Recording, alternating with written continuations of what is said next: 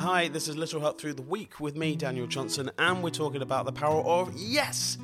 Yes! Just three letters. That's all it is, three letters. Um, instead of said the two letters, which is no. No. Um, it just feels a bit more sad, doesn't it? No. um, but it's always good to say yes to things that lead to positive things for you in the future. And it doesn't have to be straight away. Like the other day, a friend of mine I hadn't seen him for a while, went for a dog walk, and then he messaged me and say, "Hey, do you want to go and play badminton?" Now, I haven't played badminton pretty much ever. Maybe when I was at something when I was a kid, but a very long time. And I was like, mm, my brain said no, no, no, no, no, no.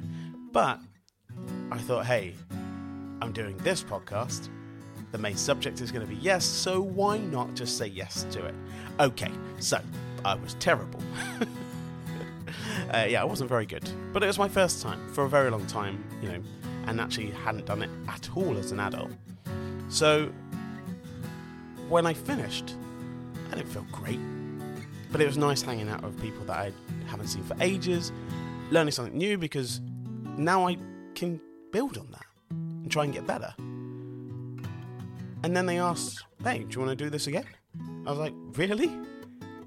And they're like, yes. I was like, I'd love to. That'd be great. Even though I felt like I sucked, I wasn't great. But they didn't see it that way. They just saw it as just hanging out, getting some fitness in, and learning something new. And that's what you should do. So say yes to some of the things that you say no to, and who knows what it would lead to. Maybe being better at badminton. Anyway, we'll be back for Friday.